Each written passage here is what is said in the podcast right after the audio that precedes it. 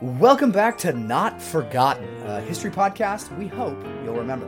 I'm one half of your hosting duo, Seth Jones, and with me is the bread to my butter, the cheese to my wine, and the other half of this hosting duo.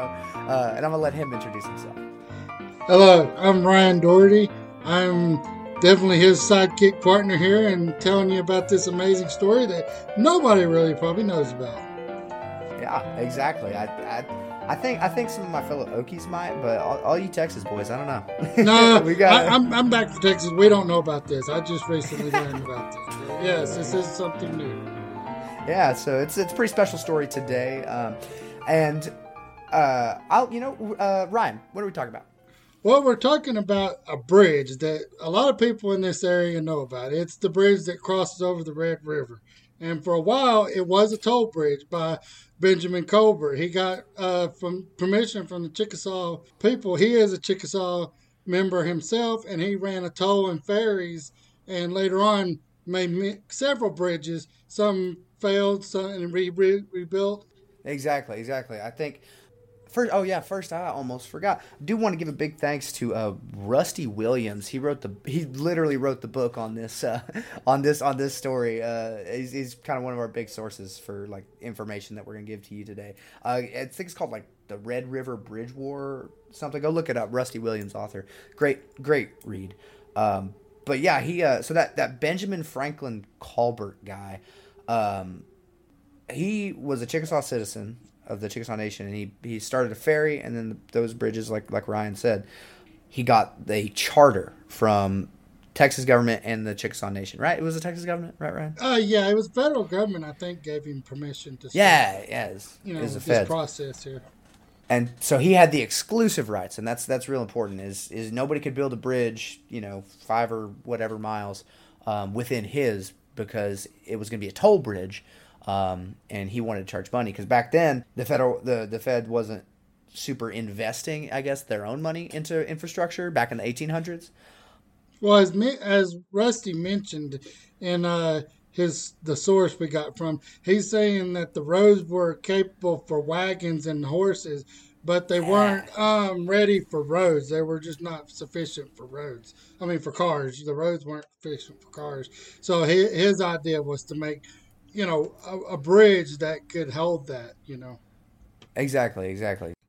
But yeah, this bridge is like a big. This bridge is a big and important one because the time our story starts, summer of 1931, and things things sort of aren't great in this little town of Colbert. Uh, so there's this toll bridge built by that guy we mentioned earlier.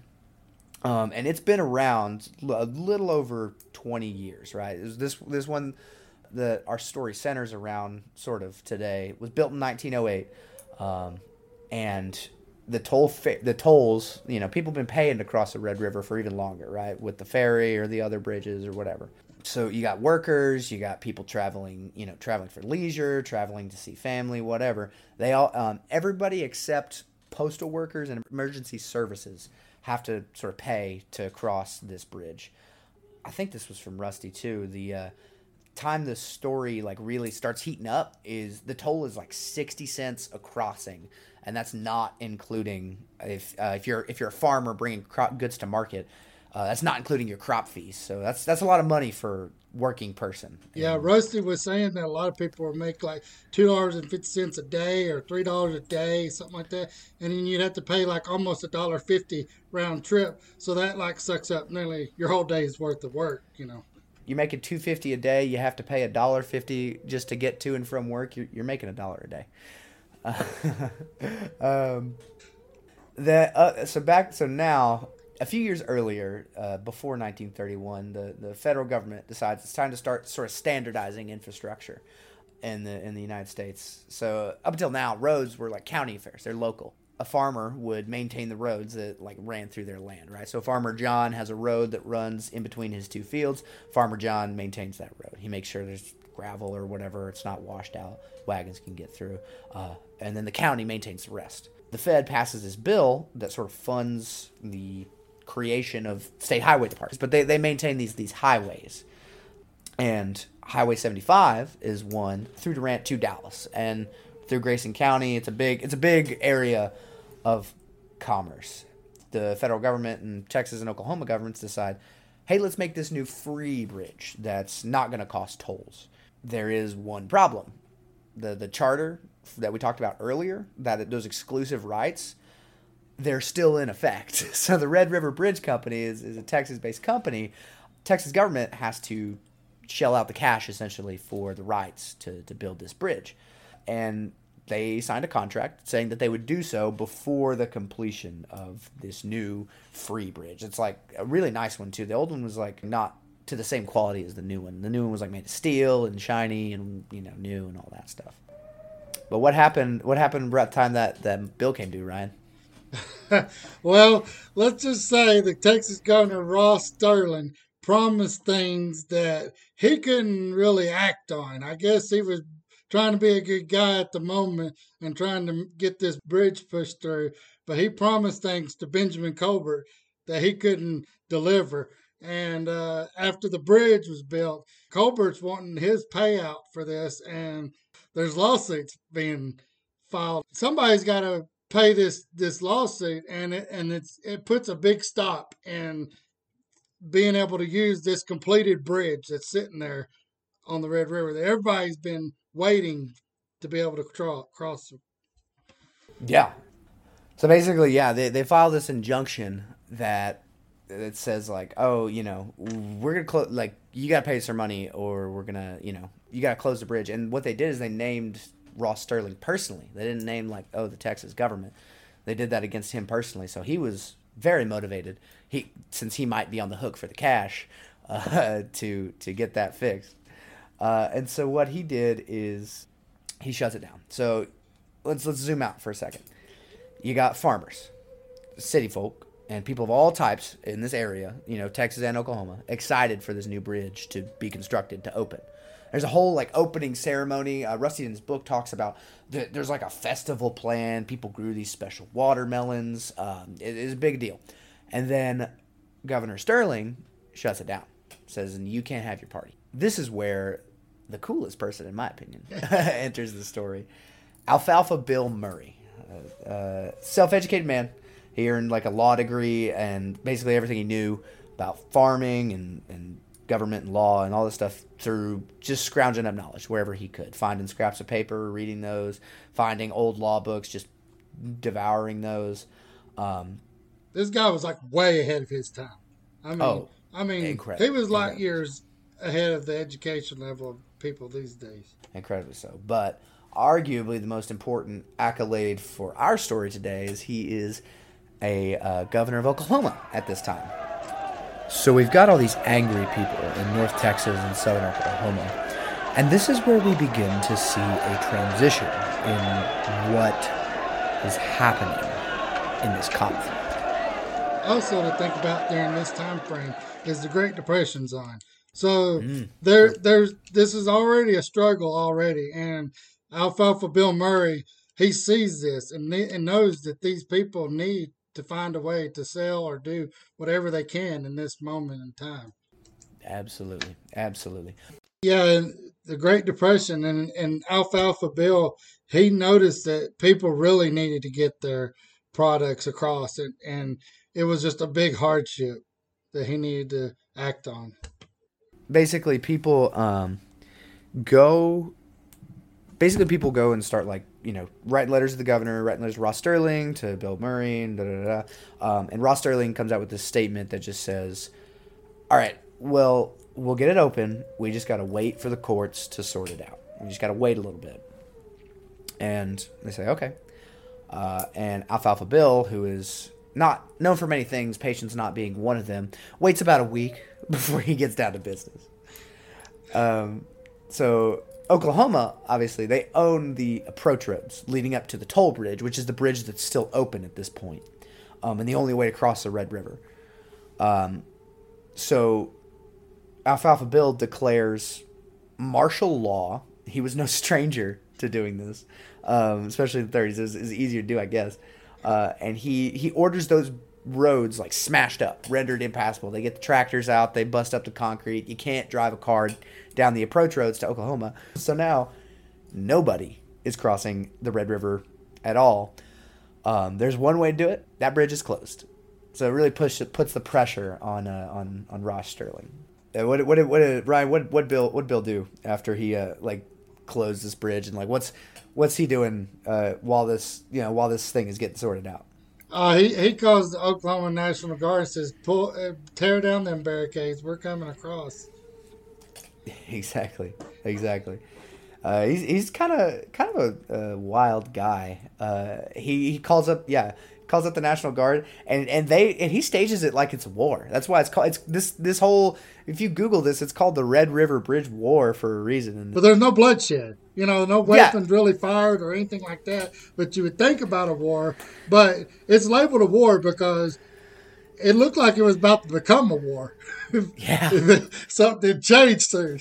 Exactly. He's got the National Guard out there. He's he's got them intense. He's uh, Bill's got taking mess in the mess halls with him. He's drilling them, uh, and this this at this point has this is we've we've condensed the timeline here, but it you know this is is supposed to open on the Fourth of July, and then you know by the end of July, you know early August, it's this is you know it's still not open.